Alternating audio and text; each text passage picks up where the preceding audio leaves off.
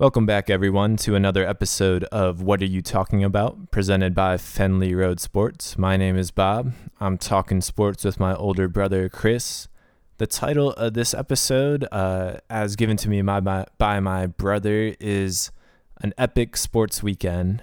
Instead of picking just one topic about what's coming up or what just happened, we're going to review this weekend from May 1st to May 3rd tons of stuff happened. Just to name, rattle it off off the top of my head, you had the Hawks versus Nets, uh, a great game seven between Spurs and Clippers, the NFL draft, Kentucky Derby, Mayweather Pacquiao, even soccer. Chelsea won the Premier League today with a 1 0 victory.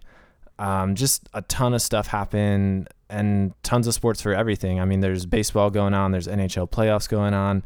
So really, uh, if you're interested in in any sport, this is definitely the podcast for you. Just a disclaimer: this episode might run a little long, just because we do have a lot to talk about. But Chris, what was your favorite part of this weekend? Well, there are lots to choose from, as you said. You've rattled off a ton of very worthy candidates. However, in my mind, in any sport, nothing tops a game seven. The drama that builds to that elimination game is unlike having just a one and done postseason. You got six games before where the teams get very familiar with one another. And it helped immensely that this game seven was epic in its own right. The 111 109 Los Angeles Clippers victory over the San Antonio Spurs did not feel like a first round game or series. It felt like a conference final. These two teams were heavyweights in every sense of the word. It was by far the best series of the first round of the NBA playoffs. And I was able to get home from covering the draft this weekend to see the second half of this. And it was just a back and forth slugfest down the stretch, it was just whoever had the ball last, except not really true because the Spurs had the ball last and they didn't get a good shot off. I think it was blocked by Blake Griffin. Right. Um, but the play before, Chris Paul was unbelievable. The shot he made, I believe it was over Tim Duncan, was just crazy. Even Tim Duncan said it was insane. And I think it all starts for me with Chris Paul. Throughout this series, he has played fantastic, especially in game seven his hamstring could be an issue uh, for the for the rest of the postseason. But as far as this series goes, he was just unstoppable. As he went, the Clippers went, and it's refreshing. As you can tell, I mean, he's always kind of deflected the talk about his postseason success. It's hard to believe that Chris Paul has never been to a conference final, but it's true. He's never been past the second round, and you can kind of sense from him that he really sees this as an opportunity, as his best opportunity to get to that milestone, to, to get past the second round. We'll talk about his challenge there in a minute, but what did you think of just the series and, and the, the game itself in general? Well, the series I think was the only series really worth watching. Uh, Hawks and Nets definitely had its moments, but this was this was prime time, and this was, you know, the only one deserving of a seven game series. And it could go, if it was a nine game series, I would watch the next two games because these two teams were just going at it. They both really wanted it. Um, the, the Clippers showed me something that it, I've been pretty critical of the Clippers on this podcast. They just don't jump out to me, they don't excite me. They've disappointed in the past, but uh, there were moments in the game seven and definitely in the game six where the Clippers really should have wrapped it up. Where the Clippers should have, I'm sorry, the Spurs should have wrapped it up. The Clippers didn't fold in like they like they would have in years past, or they didn't blow it like they would have in years past. They rallied back. Chris Paul with that hamstring, I mean, it definitely bothered him.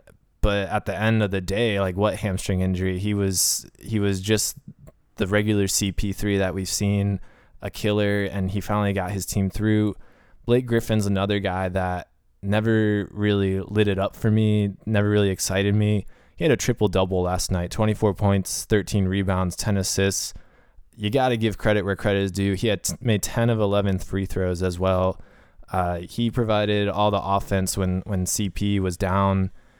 yeah, it was just an amazing series. And then Tim Duncan turned back the clock, man. Tony Parker was not the same player that he was last year in the series, but Tim Duncan really just carried that team on his back last night 27 points, 11 rebounds. I mean, he was as phenomenal as we've seen him at that age. It's incredible. What really let the Spurs down, I think, was the bench last night.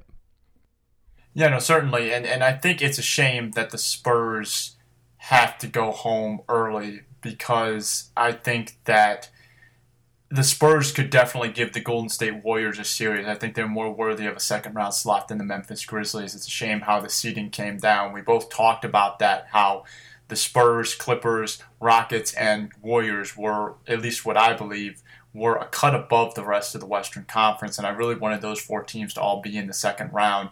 It is a shame that the Spurs had to play the Clippers in the first round, but it's still set up for a great series. And think about this, though. If the Clippers make it to the NBA Finals, they would have had to beat the Spurs, the Rockets, and most likely the Warriors because I don't think the Grizzlies are getting past them without Mike Conley. So that's that's kind of a murderer's row there. I don't think anyone's ever going to top that kind of a run just to get there, and then they'll have to beat another team to win the whole title. So, and and you touched on it earlier too about Blake Griffin. I think Blake Griffin has really stepped his game up over the last two seasons. I've always been kind of critical of him before. I didn't think a couple years ago he was a top 15 to 20 NBA player. I didn't think he was worthy of that, but he certainly has just become an even bigger beast than he was. He's just he, you mentioned he had a triple double. I think his his shot has gotten better. He's just he's just turned into a much stronger player overall, and I think that that's part of the reason the Clippers have become a much more deadlier team uh, this time or this this year and even last year. I mean, I think that last year they had a good team too, but they play in the West. The West is so tough. Yeah, I kind of have to grade those teams on a curve because losing in the first round for the Spurs isn't the same as a normal first round series. I, I wouldn't say the Spurs are weaker than some of these teams in the second round. Yeah, definitely, definitely grade them with a curve. I think Chris Paul is playing like a man on fire. He might recognize that change might be coming if they fail in the playoffs this year. DeAndre Jordan can walk in the off season.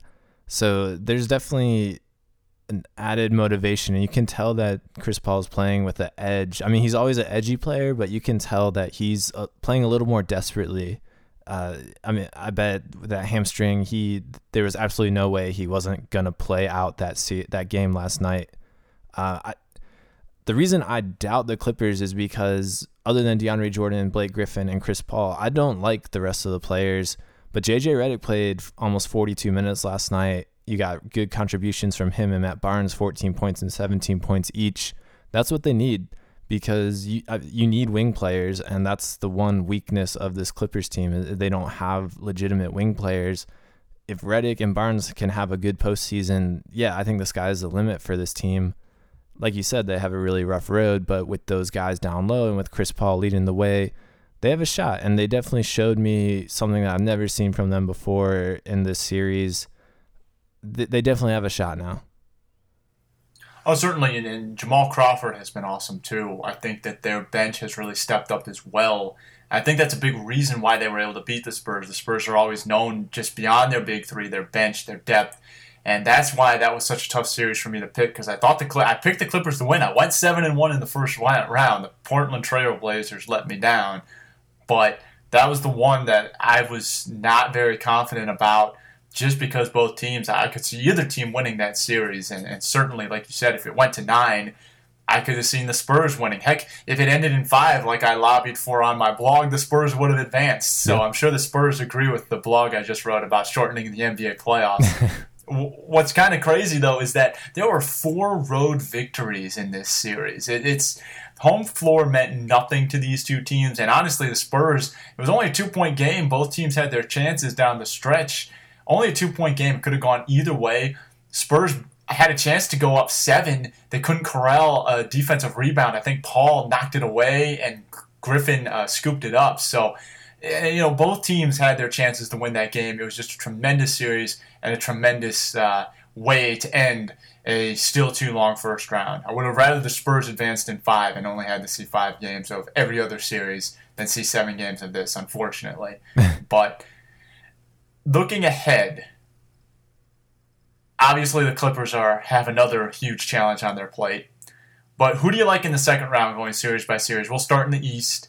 Hawks, Wizards, who you got? Um, I was gonna make a bold prediction that the Hawks were gonna handle the Wizards easily, but we have the benefit of recording this podcast Sunday evening after that game one, uh, where the Hawks really blew it and the Wizards came back. I have to go Wizards now. I mean, they they've now taken home court away from the Hawks. The Wizards just look like a playoff team. The Hawks look like they're just a really good regular season team. So yeah, I'm I think I'm going Wizards in six. Yep, I, I made all my picks on Facebook before the series had started. Wizards in six, they were my preseason Eastern Conference runner up. I'm not getting off the bandwagon now. I have not been sold on the Hawks. We debated that earlier in February. Made a very bold prediction about the Hawks and the Warriors. The Warriors half of it isn't coming true, but I think the Hawks are going down. Wizards in six, and after this game one, wouldn't surprise me if it's Wizards in four because the Wizards, their last four playoff series, have won game one on the road.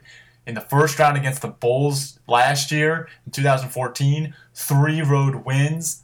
Last, uh, obviously, last round they took two from Toronto. If Atlanta goes down 0-2, they're getting swept. The Wizards are winning this series. I think they'll do it in six games, though.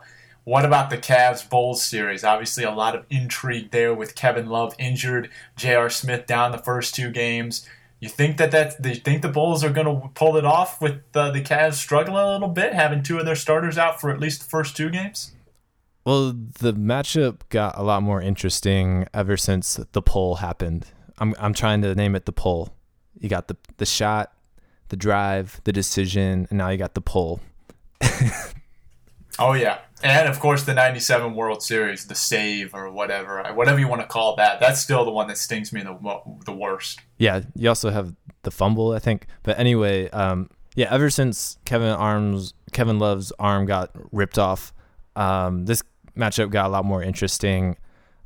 I think the bulls are going to be a little bit more feisty. I'm not too worried about it.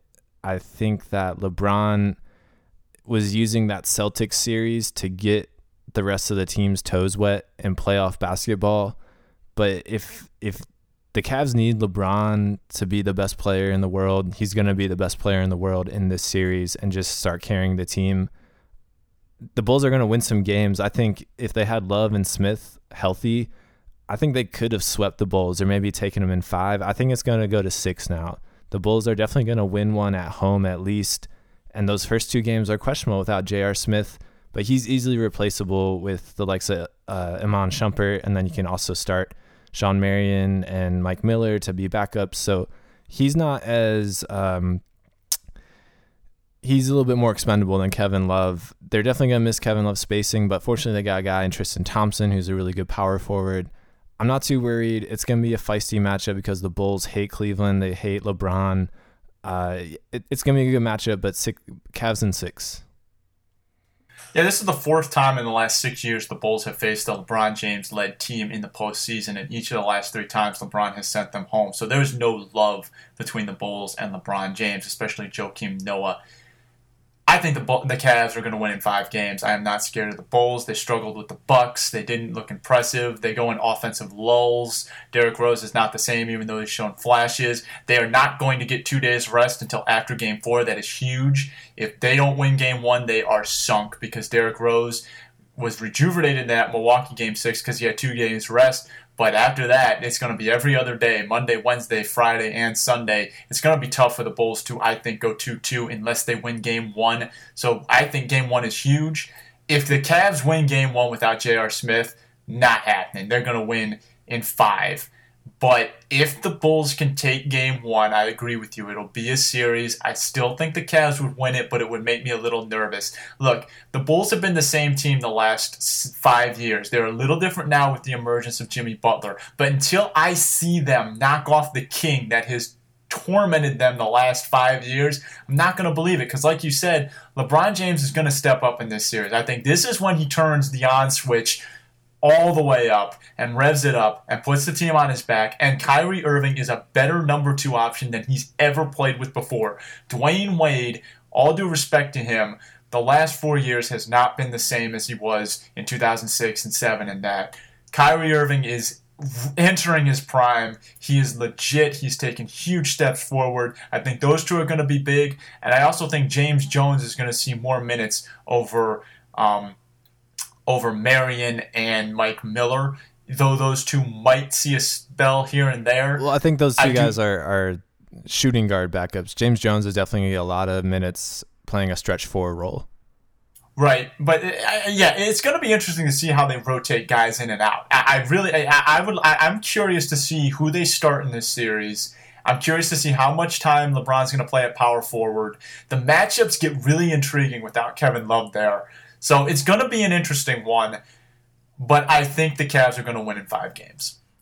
Yeah, and Derrick Rose doesn't have the luxury of playing against Michael Carter Williams anymore. It's Kyrie Irving on the other side who's going to make him work every second of the game. I mean, the guy is just a, a, a dribbling wizard. It's it's not going to be the same slow paced luxury of playing against the Bucks. Like the Cavs have some legitimate offensive firepower. Cool, cool. Alrighty, heading west. Warriors Grizzlies. Obviously, a very different series without Mike Conley no real official word on when he's going to be back, but who do you like in this series?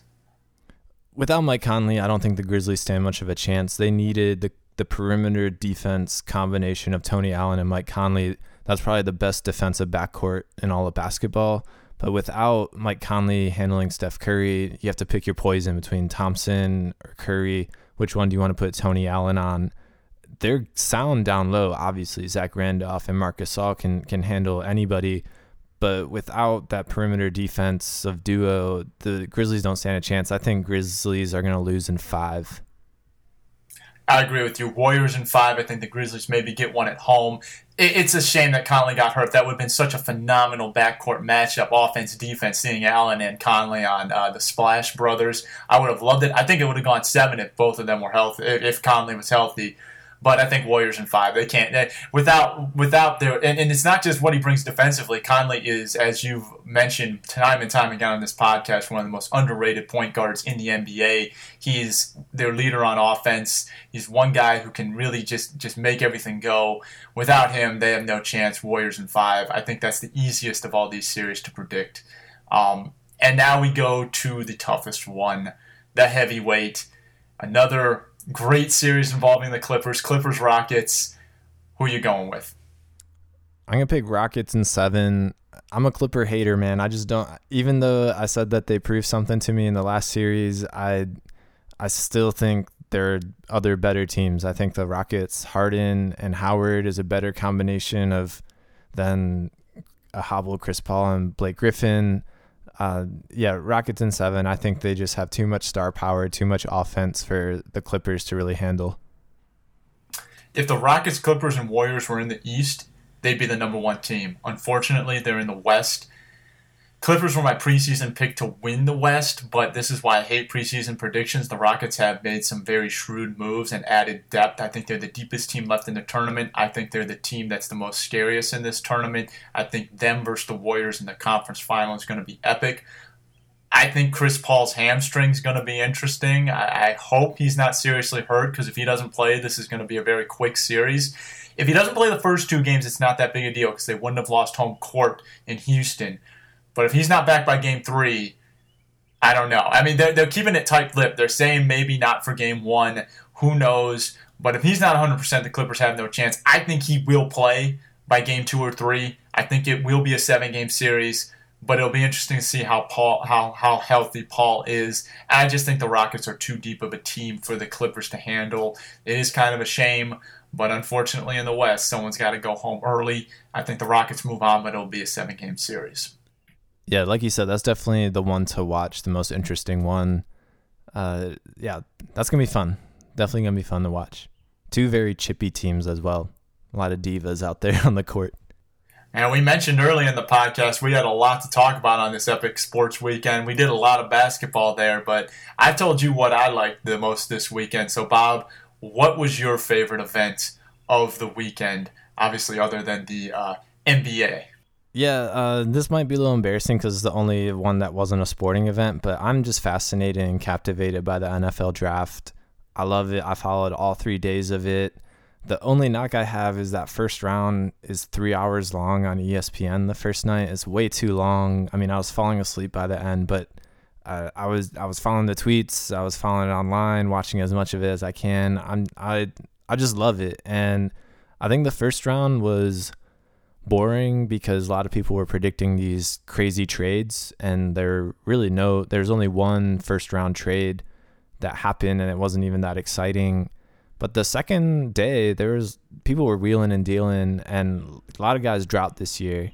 So I, I was totally fascinated by it. Uh, we got our we we did a mock top five in our last podcast, and we did pretty well. I mean, all five of our guys that we mentioned were the top five picks. The teams got mixed around a little bit, but we did pretty well. Yeah, we did. For me, you'd have to stretch it to six because I actually had Mariota going to the Jets, but I, I, I got the six guys right. I just didn't get them in the right order. You got the five guys. We each got the top six right because I think whoever you left out of your top five, you had going six, and, and me as well. So the the top six guys we all had, but we didn't have them in the right order. I, can't fault the Titans for taking Mariota. They had the number two pick. Everyone wanted to trade up for Mariota, or some people were trying to. And the Titans obviously needed a quarterback, so I can't fault them for taking the number two quarterback and a guy who could be a franchise quarterback, who has that potential and a pretty high character guy at number two. Jameis Winston going number one was just obvious. We both called it right off the bat. The shocker for me was Leonard Williams falling to the Jets. I, I thought he'd be a top five pick. I didn't think yeah. he would fall outside of the top five. That could be a even at number six overall, that could be the steal of the draft. Yeah, I'm, well, the Jets were probably just like, "Are you kidding me?" Leonard Williams is here at six. I mean, he is the consensus best player in the draft, but the Jets have selected four defensive linemen in the first round in the last five years, and they just they had to pick Leonard Williams because he's the best player on the board. I mean, how can you not pick a guy like that? But that's a lot of investment in the defensive line when you don't have a quarterback, you don't have a good run game, your O line is getting a little soft. But you got to take Leonard Williams. I mean, they're just in a serious catch 22. The Titans, man, they that GM, I don't know his name, but that combination of GM and Ken Whisenhunt, they are hanging their hat on this draft. They take Mariota in the first round and then Dorial Green Beckham in the second round. I mean, talk about boomer bust with both of those guys if it works out, that's a great combination. Mariota, athletic, could be a great leader. Dorial Green Beckham, probably physically the best wide receiver in the draft at six six, but he's got tons of issues, tons of question marks. If that works out, they're going to look like geniuses. If it doesn't, it's going to get a lot of people fired in, in Nashville. Oh, certainly. And what was funny was after Dorial Green Beckham was picked, Josh Gordon tweeted out, nice pick. So it was kind of funny that delete your Twitter, Green Josh Beckham, Gordon. yeah, no, the Dorial Green Beckham, who is kind of uh, has the kind of same the same rap that Josh Gordon had coming out of college. Uh, gets the gets the nod from Josh Gordon after that pick. But I agree, it's definitely a boomer bust draft for the Tennessee Titans. Me, I was covering the Browns draft for the local newspaper I freelance for the Elyria Chronicle Telegram, so thanks to them for uh, letting me cover the NFL draft.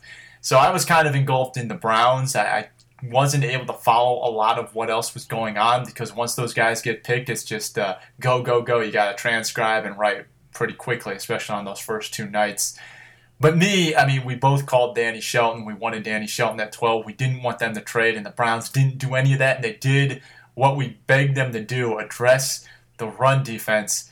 And Danny Shelton is a monster. I, I love the pick for the Browns at number 12. Yeah, definitely. Nose tackle, best nose tackle on the board, 32nd ranked run defense for the last decade. Uh, you got you got to pick them. And we also called offensive lineman at 19, and that's exactly what they did. Cameron Erving was a little surprising at first, but when you consider that Alex Mack has a walk clause, he's got a broken leg right now, and he really doesn't like being in Cleveland, it's a really smart pick. And Cameron Erving is was the most versatile offensive lineman in the draft. He could literally play all five positions. A lot of guys can switch from tackle to guard, but not everyone can go from tackle guard to center. So I, I really like the pick. He can address any any of the needs on the right side of the line, and he can slide right into center if Mack gets hurt or if he walks at the end of the year. Oh yeah, you said you took the words right out of my mouth. And here's a little trivia bomb for you.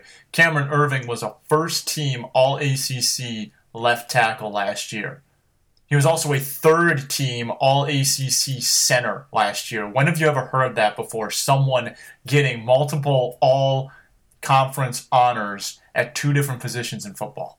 Yeah, very interesting. And I, I, it wasn't something that I ever considered for the Browns, but as I think about it more, the, the more and more I like it. It's a really good pick. It's so funny. I think the theme of this year's draft, not just for the Browns, but for everybody, was good guys win. Uh, other than Jameis Winston, who you just have to take because he's a quarterback, if you had any kind of character issue, you were bumped down. Even guys like DeVante Parker, they thought he didn't love the game of, of football. You got Randy Gregory, DGB, uh, Shane Ray with his marijuana arrest, uh, La'el Collins. I mean, he's going to investigate for murder. He was supposed to be a first round pick. He didn't even get drafted. I mean, if you had any kind of red flag post 2014 NFL, you were you were falling and you were falling fast in this draft. And compound that for the Browns, who took Johnny Manziel, Justin Gilbert last year, both guys who have serious character issues. Josh Gordon has serious character issues. They went meat and potatoes. They took Boy Scouts. I think four of their picks in the later rounds were team captains. They yeah, I don't know about that stat off the top of my head, but I'm, I'm pretty sure. certainly I'm pretty sure they took four team captains and just any every single guy that they took was a high character guy, the exact opposite of the draft they did last year. Oh yeah, certainly. I liked I like there isn't a pick there aren't many picks that I don't like on the Browns. I think they addressed a lot of needs. Uh, the the wide receiver they took from Washington State has the size to be a pro wide receiver. His hands are concerning. Uh, he dropped a lot of passes. I think it was 19. He led the uh, FBS in drops last year. So obviously we've uh, watched Greg Little and uh, Davone Bess a lot. So we hope that those hands uh, don't translate to the NFL. We hope he can work on that a little well, bit. Well, but, supposedly he was thrown to more than anybody, or anyone else though as well. Like he had tons of targets. Right, he did, but I th- but but the drop rate still he led the league. He led FBS in drop, but his drop rate was still pretty bad. Okay. It was they, they Pro Football Focus described it as bad but not terrible given how many targets he had. Yeah. Still wasn't good. Well, in defense of that pick though, 14 wide receivers were taken in the first 3 rounds and in the fourth round you're able to get a guy like him at 6'2, I think 220 with high level of production and good athletic skill sets. I mean, that kind of fuels my philosophy on wide receivers, and I I applaud Farmer and Pettine for standing pat and kind of backing me up on this philosophy of okay, everyone else can just trip over themselves trying to get the next Calvin Johnson. I'm gonna get a guy who could be just as talented as all those others guys later in later in the draft. Certainly. Uh, what do you think of the Browns not drafting even a developmental quarterback? Do you think they should have addressed that at some point? Um, I would have been okay with it, but at the same time, this is the bed you made. You traded up in the first round to get Johnny Manziel last year. You have to stay committed to that at least in the year two. So I, I respect it. I mean, it's a total vote of confidence on Johnny Manziel that you are the quarterback of the future for the Cleveland Browns in 2015. It might not be that way. You might not even get a chance to start, but as of right now, as that roster stands, Johnny Football is the future at quarterback. And so, yeah, I'm, I'm for it if they have that confidence in him. They got him another pa- pass protector, they got him a big target. Uh, I, I, I'm all about it. Yeah, they didn't just get him a, another big target. They did sign uh, Dwayne Bowe and Brian Hartline in the offseason, who are two other big targets as well. So they brought in some veteran presence at wide receiver. They returned Hawkins and Gabriel. So this guy, the the Vince Mayle, and I probably said his name wrong. I, I struggled with it. But fourth round pick, 123rd pick overall. I mean, yeah, he's not going to be asked to do too much behind those veterans. I, I do think that they will want him to break into the depth chart at some point, but he does have a little bit of a learning curve. For me, it is a vote of confidence, but if Johnny Manziel can't beat out Josh McCown in training camp, that's going to be a red flag for me. Because Josh McCown is a journeyman. Josh McCown is not your answer.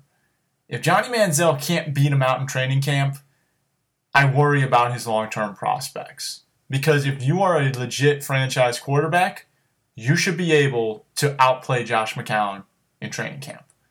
So it'll be interesting to see what happens. I mentioned Brett Hundley, who ultimately was drafted by Green Bay in the fifth round. I believe it was pick 147, which oddly enough used to be Cleveland's pick. They sent that pick to New England when they moved up to take Xavier Cooper. And when they made that trade, I thought they were trading up to get Hundley. That could be the steal of the draft, too. I liked Hundley. I thought he was the third best quarterback on the board. I wanted the Browns to take him. I wouldn't have been mad if they took him at 96 instead of Xavier Cooper. So I think if they had done that, it would have been the perfect draft for me because I really wanted them to take Hundley. I thought that he was a steal after the second round. I think he has all the tools to make it in the NFL. So it'll be interesting to see how that plays out with the Packers. I'm going to kick myself if four years from now Aaron Rodgers steps away from the game and Hundley becomes their next lineage quarterback. But that's going to be a long way. I, I actually don't think Hundley's going to start the, for the Packers. You can't make the compare. I mean, he's going to Green Bay. You can't make the what if statement in four years if he stays behind Aaron Rodgers for four years and then turns out to be a pretty good quarterback. I mean, yeah, he has all the tools to succeed, but now he's giving a ton of room to grow.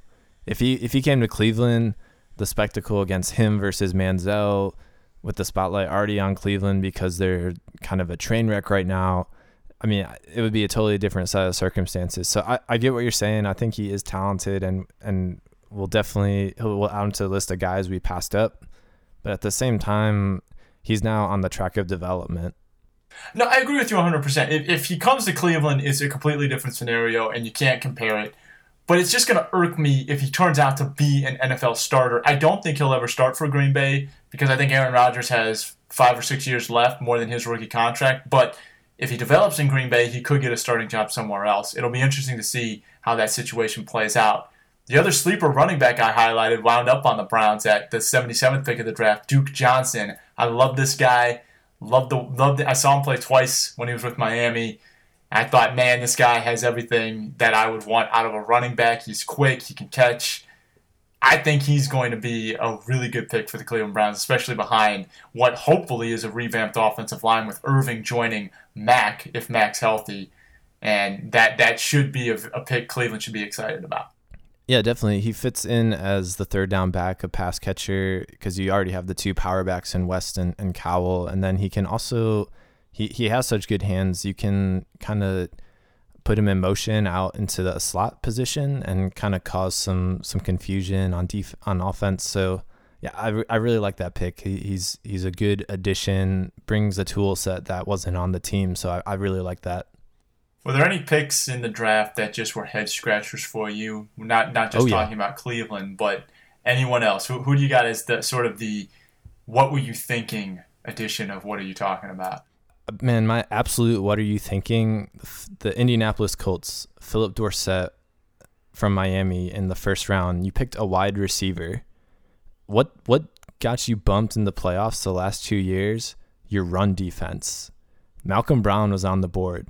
Why didn't you take him? Why didn't you take anybody on the on the defensive side of the ball?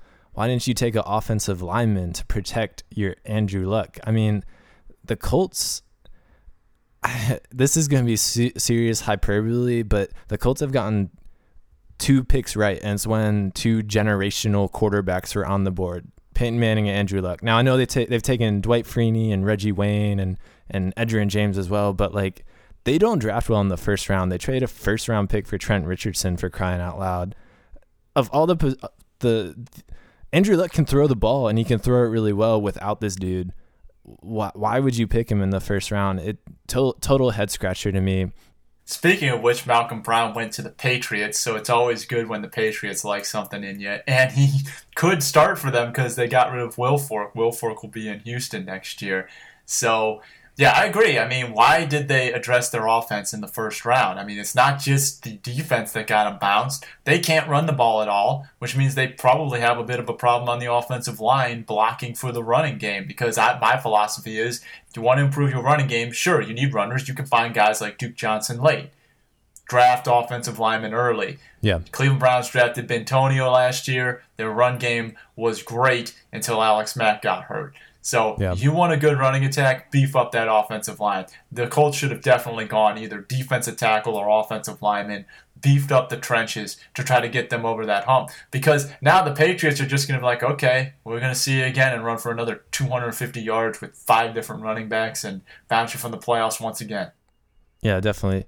I, let me do some quick hits of, of things I liked and didn't like because I love the draft, like I said, and there are things I want to talk about. Uh, Todd Gurley I love him, but I, he went to probably one of the worst situations he could have with the St. Louis Rams. They have a terrible offensive line.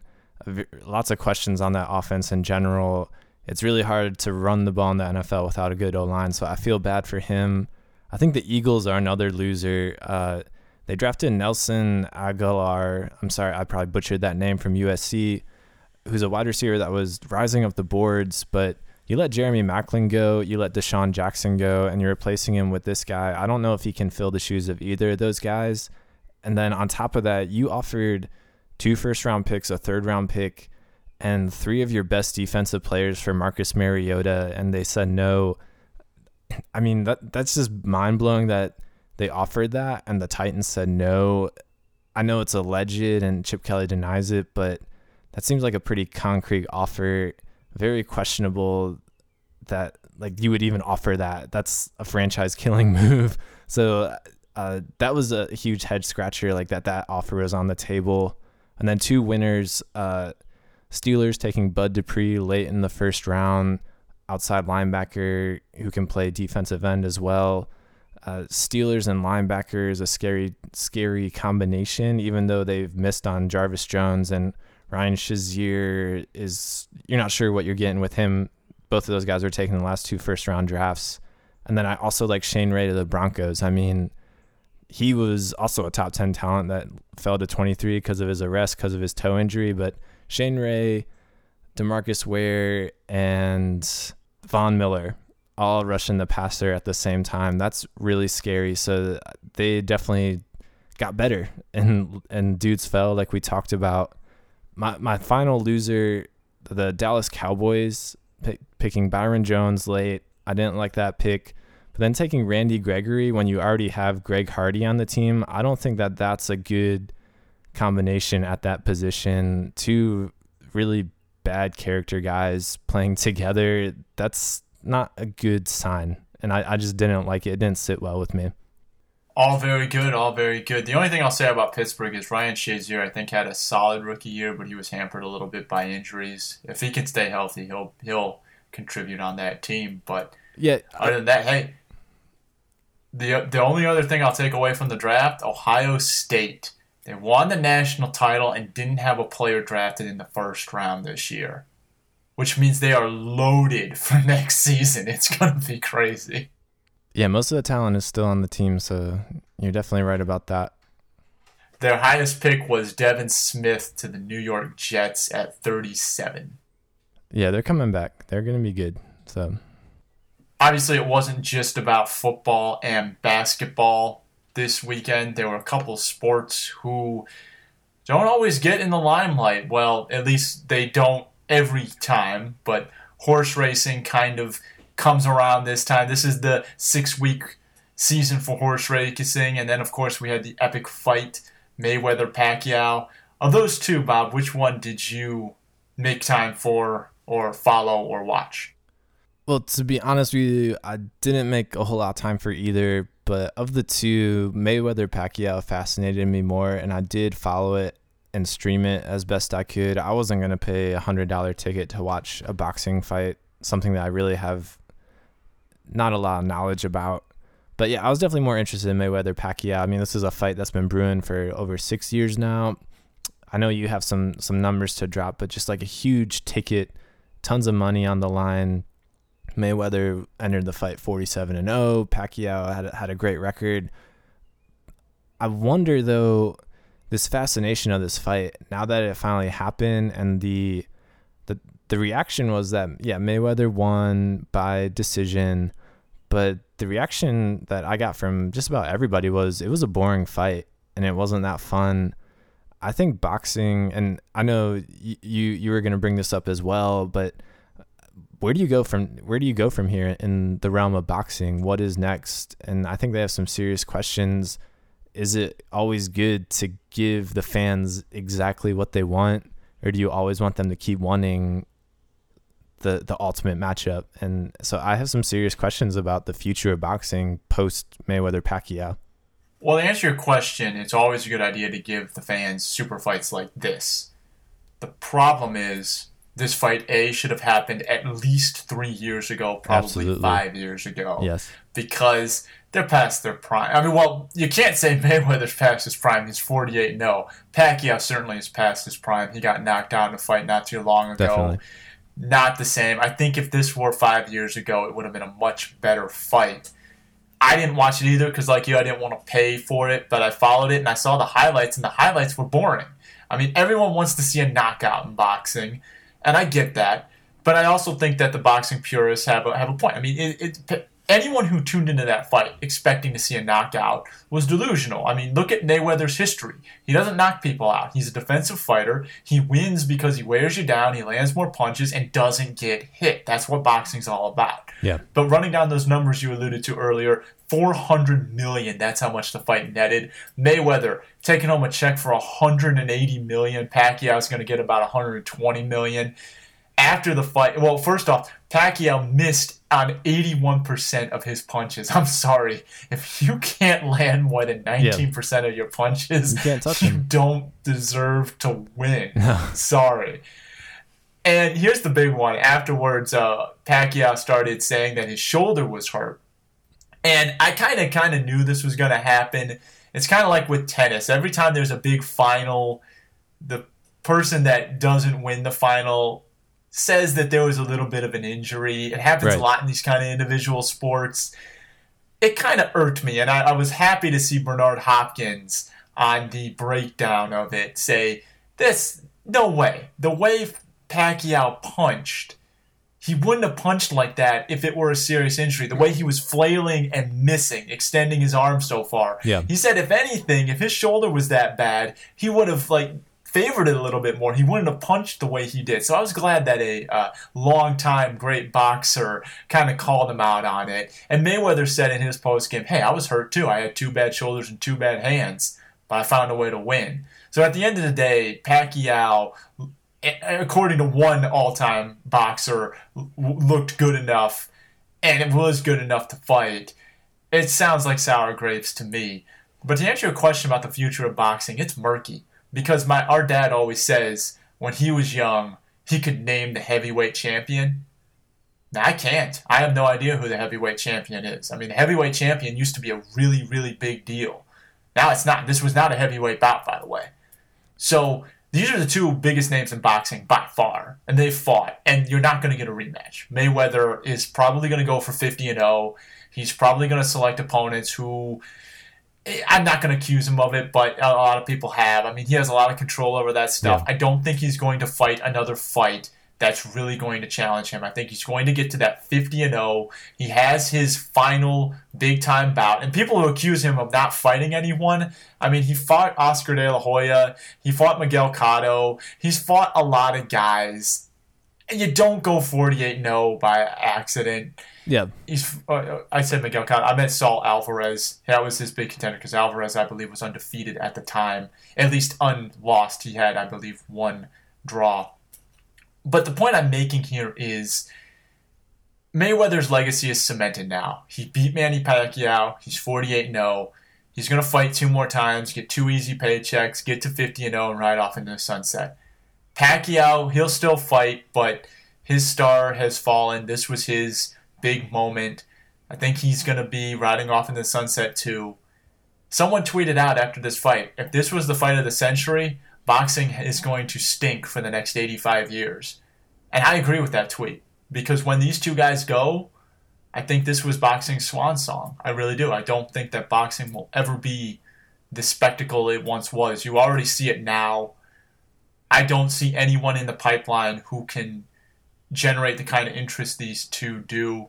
And I think that fan interest is at really an all time low. I don't think, other than the niche boxing fanatics, the sport is going to cater to the mass public like it did back in the day of Muhammad Ali and those other great heavyweights, those other great fighters that used to really gel up a lot of interest in fights and whatnot. Now, I think this was the last great boxing match. I, I just don't see a future for the sport. Yeah, I agree with you. I mean, just in terms of age, Mayweather's 38, Pacquiao's 36. Pacquiao is a member of Congress in the Philippines. Like he has, he's doing other stuff, and Mayweather is rich beyond all your wildest dreams. He's doing other stuff too. When a huge event like this happens in a sporting event, as soon as it happens, your eyes turn to the next thing. Say Barry Bonds breaks the home run record, then he retires. All eyes on Alex Rodriguez. Is he gonna do it? Is he gonna do it? All eyes are still on Tiger Woods to get the the Grand Slam records. Is he gonna break that record? But what happens when he when he surpasses it and retires? Eyes will probably shift to Rory McIlroy. Manny Pacquiao got defeated by Floyd Mayweather. Nothing there's nobody out there. N- there's not a big fight to, to see. There's nothing. There's nothing in boxing that that's after this, unless you're gonna do a rematch, which would be stupid. But yeah, well, if Floyd had lost, there probably would have been a rematch. He won. He's not fighting him again. I'm sorry. He, he gave Pacquiao a shot. He's not going to risk that record twice. Like I said, he's 38 years old. He's going to fight two more guys, get easy paychecks, get to 50 and 0, and retire with that. But yeah, I mean, you're absolutely right. There's nothing in the pipeline for boxing. I couldn't name you the next big thing in boxing. I have no idea who it is. Maybe some boxing fanatics do, but I think by and large, nobody can really tell you. I, I don't even think that guys who are sports writers can really tell you. Maybe not boxing sports writers. I'm just talking sports writers in general because they're yeah. pretty knowledgeable about all sports. I don't think anyone can tell you what's next for boxing. Who's the next guy? There's no one out there. And I honestly think there's more intrigue about UFC and ultimate fighting and that kind of fighting more so than boxing. I think those yep. that sport has more stars than boxing does. I think this was the last great fight. I, th- I honestly think that boxing has reached the end of its road, at least as far as being a sport that is relevant to the masses. Yeah, absolutely. So, did, what about the Kentucky Derby? Did you watch that? Yeah, talk about another old school sport that has uh, lost its relevance over time. I did watch it, and it was very exciting. It was a uh, uh, an exciting finish. American Pharoah won in a close photo finish, as they say. Firing Line placed, and Dortmund showed. That's second and third for you non horse racing fans out there.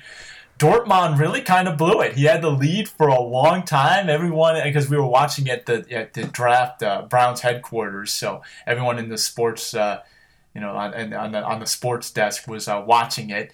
And Dortmund had the lead for a while. One guy even commented, "Man, Dortmund's looking strong." But then American Pharoah and Firing Line came out of nowhere. It was a three horse finish. Pharoah pulled away.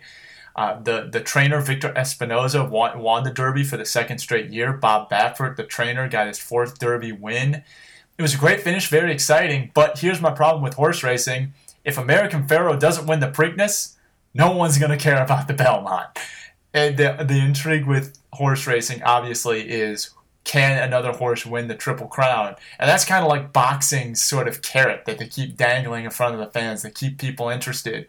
And if horse racing's smart, they'll be cheering for no one to ever do it to keep the intrigue alive because I think there's far more intrigue in the Belmont when a horse comes in with two of the legs of the Triple Crown under its belt than there is without one. And as long as they kind of have that carrot to dangle out in front of people, horse racing will stay relevant to the masses. But once a horse does it, it'll be the same question what's next? And yeah, I mean, obviously, there'll still be intrigue on the niche level, there'll still be intrigue every year whether or not someone wins a triple crown, but I think the next horse to do it is going to be a little bit bigger than everyone else. So if American Pharoah doesn't win the Preakness, the interest is going to really die out for the Belmont. So everyone who has a stake in the Belmont financially is certainly cheering for American Pharoah to win the Preakness.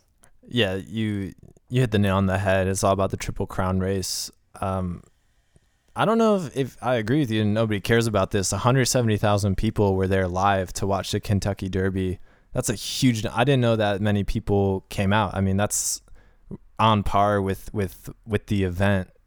I do think the first race, the Kentucky Derby, is a big event down there. I'm not. I, am not saying horse racing is the same. I think I misspoke a little bit. It's not in boxing situation. I think horse racing will always stay relevant because it has enough of the niche following to keep it relevant. And I think the Kentucky Derby is always going to be a big event because it's the first one. It's a. It's also a social event as well.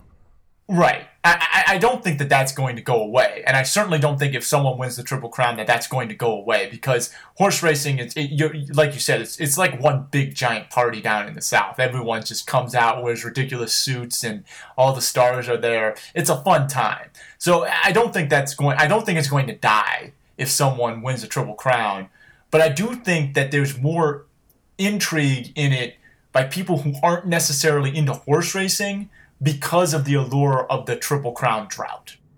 Yeah, no, I, I agree with you. You said everybody's there. Do you think Wes Welker was there? I, I don't know. I think that's what got him in trouble last year. It was. I saw Gronk there though. Who was there? Gronk. I saw Gronk there. Yeah, the whole the Pats, all the white guys on the Pats offense were rolling together this weekend. No, they were. It was oh, Brady, Gronk, Amendola, and Edelman. They did the Derby, and then they flew to Manny Pacquiao versus Mayweather the next night. Were they able to find parking for their private jet? Did you see the photo of that? The airliner with all the private jets jammed up on the runway? Yeah. Yeah. Brady took a helicopter like straight to the event last year. I don't know if you saw that. No, I didn't. Yeah, he like landed like right outside the field and came out in like this sweet suit and was like, "Hey, I'm here." And then Wes Welker's doing doing Molly in the stands or whatever. yeah, that probably got him into that. Probably was why he was suspended. I think it was why he was suspended. No. Well, I don't know if it happened at the Kentucky Derby, but it's a pretty safe bet that it did. Yeah, allegedly that's the Kentucky Derby is why because there's a video of him doing some stuff and he's just handing out money. I think he won big on his horse. He was just handing out money to fans. I mean, how cool would that if you're just standing there and Wes Welker hands you like two hundred dollar bills? It would be pretty sweet. Yeah, that, that would be pretty sweet. But, but yeah, yeah, I, I, definitely don't think horse racing is in the same state as boxing. I'm sorry if it came off that I that I was comparing to no, yeah, like that, but I get the comparison. I do think right, but the, the the triple crown allure, it's all about that from here on in. After the Kentucky Derby, if American Pharoah doesn't win the Preakness there won't be as much intrigue in the Belmont. Yeah, definitely. Did you bet on either of those? It's a huge betting day. No, I did not. I I don't bet on things I don't know. I'm sorry. I mean, that's my number one rule in betting. If I don't know it, I don't even touch it. I don't like to bet on sports to begin with because they're super unpredictable. I mean, the biggest bet I'd ever do is like just a five dollar buddy bet with someone or something like that. But I don't bet on sports because they're just too unpredictable. And I know very little about boxing and horse racing. Though if I did bet, I would have bet Mayweather because I thought he was going to beat Pacquiao. Yeah, I put some money down. I got a nice twenty dollar bill coming my way because I bet on Mayweather. awesome. That's awesome. You better pay up. You know who you are. better watch out, man. But man, we covered a ton of ground, and you want to know what's funny? We only scratched the tip of the iceberg on this sporting weekend. Let's just go through some quick, quick hits here. NHL, Rangers, Capitals. I wasn't able to watch this because, as I said before, I was, uh, you know, in the Browns covering the draft. But Ovechkin had an insane goal. It was number one on SportsCenter's top ten. Wasn't enough. The Rangers won three to two, and that series is tied one to one. But playoff hockey is awesome and intense and fun. I'm going to have to start watching a little bit more of it down the stretch here. That game was sweet. Did you see Ovechkin's goal at all? Did you see the highlight of it? Yeah, I saw the goal. It was awesome. I think NHL playoff hockey is great uh, for watching the highlights. And I'm sorry if I'm offending hockey fans, but I love watching the highlights. I don't really enjoy still, even if it's in the playoffs, watching a full game. I used to when it was like before the first lockout. I used to watch it a lot in high school. You probably remember me being. I used to watch a lot of sports. Yeah. When I had the time. Now with this whole thing called work and stuff, it's harder for me to watch a ton of sports. but I do get into the NHL playoffs a little bit. Probably I'll probably watch some of the Stanley Cup games. But for me, the NBA trumps the NHL. I like basketball a little bit more. It's just my personal preference. Not to hate on hockey, but they conflict almost every night. So I usually go with the NBA. Other big one, Cleveland fans probably love the Masterson Sabathia duel on Friday night for the Yankees Red Sox. How often are the Yankees Red Sox the sixth biggest event over the weekend? But New York took two of those games, and they'll have Sunday night baseball to see if Boston can pull one. How'd you feel seeing Masterson versus Sabathia and Yankees Red Sox? It was a little bizarre, but that's also you're kind of used to it as a Cleveland fan, seeing your best former best pitchers play for uh, big market teams. So it was cool. I I try to protest Yankees Red Sox as much as I can. It gets way too much national coverage, so I, I don't really like to watch it, especially in May. Me too. It's an excellent rivalry, but for me, it's more meaningful in September than it, anything about baseball is more meaningful in September. It gets way too much hype in April and May and then. I'm not knocking the rivalry. It's a legit rivalry, probably the best in baseball, but it's better when it's in September or even better when it's in October. And I'm kind of glad it got buried this weekend just because, you know, there was a lot of other great stuff going on and it's a regular season game. But as you alluded to earlier, you're a big soccer guy. Chelsea won the Premier League uh, you you can talk about that a little bit more because I bet because you kind of follow soccer a little closer than I do. Oh well, I haven't been able to follow it as much as I like to, but I know they had a relatively easy game today, uh, and they won it in a really chippy way, just 1-0. But it's a big deal. Their first champion or Premier League title since 2010. Chelsea is one of those massive spenders. So I, am sure that lots of people are happy that they're keeping their jobs in the off season uh, with with a win. But yeah, it was just another another facet of this weekend. Uh, soccer is, is in full swing as well. I'm going to leave you with a little trivia, Bob. So I want you to tell me who the best team in the American League is right now.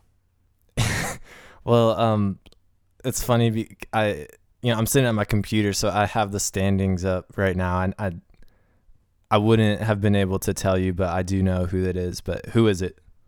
18 and 7 Houston Astros, baby. Awesome. I'm going to brag about that pick because it's the only preseason baseball pick that's working out for me right now. I had them making the playoffs. I hope my fortune switches and all the other ones get in, but I'm gonna brag about that one right now while I can. 18 and 7, Houston Astros. Shout out to them. Developing earlier than a lot of people picked, but I had faith in them. Hopefully they keep it up and get that wild card spot or make the playoffs. I like them. I obviously like the Indians more than them, but yeah. Uh, we don't want to talk about them right now. Well, to give you hope and to bring your hopes down, it's a long season, so a lot of things can change. The Indians can get better. The Astros can revert back to being their usual selves. So it's a good it's a good start, but long season. I will trade the Astros reverting for every one of my other picks panning out, especially my World Series pick, and we will not talk about that. We're going to focus on the positive right now. Yeah. The Houston Astros are 18 and 7, and I had faith in them. So good job, Houston. Yeah. For making me look smart for one month. Yeah. Five hey, more to go. How about this little trivia nugget? Do you what the what how much is Adrian Amos worth to you, the free safety from Penn State? I have no idea. Well, the Bears took him in the fifth round with the sixth pick in the fifth round. That's a pick from the Jets, and the Jets now have Brandon Marshall and Zac Stacy instead of Adrian Amos because of the trade that wow. they made back uh, a few months ago. So I think the Jets might have won that one. I think the Jets probably won that one, unless Amos becomes an awesome multiple Pro Bowl All Pro safety. Yeah, it's just kind of weird how devalued some of these players get traded for just a, a throwaway draft pick, and you, you look back and you're like, what? It's crazy, man. Hey, we warned you guys early that this was going to be an epic podcast to go for an epic sports weekend, and we didn't let you down. So we hope you made it this far. Hope you enjoyed us talking about the crazy weekend in sports. We offered some predictions, bragged a little bit, brought our confidence down a little bit. It's standard stuff here on What Are You Talking About? Thank you all once again for listening. Uh, thank you all for your continued support on FenleyRoadSports.com. You can follow us on Twitter, Fenley RD Sports, or Instagram, Fenley Road Sports. In Twitter, it's just RD. In Instagram, it's R O A D. So you can follow us there, subscribe to our podcast via iTunes, continue to support us and read our blogs. We're pushing out more content for you. Like we said, we launched the Clee Talk podcast for you Cleveland fans. That'll be a monthly thing. We're certainly going to be working on some other bonus editions and things like that for the future. But right now, we just thank you for your support. Thank you for listening, and come back next week for another episode of What Are You Talking About, presented, presented by FenleyRoadSports.com, where we'll be talking sports once again. It's great doing it with the once again, Bob, and uh, talk to you next week. Yeah, definitely. Talk to you soon, Chris. All right, take it easy.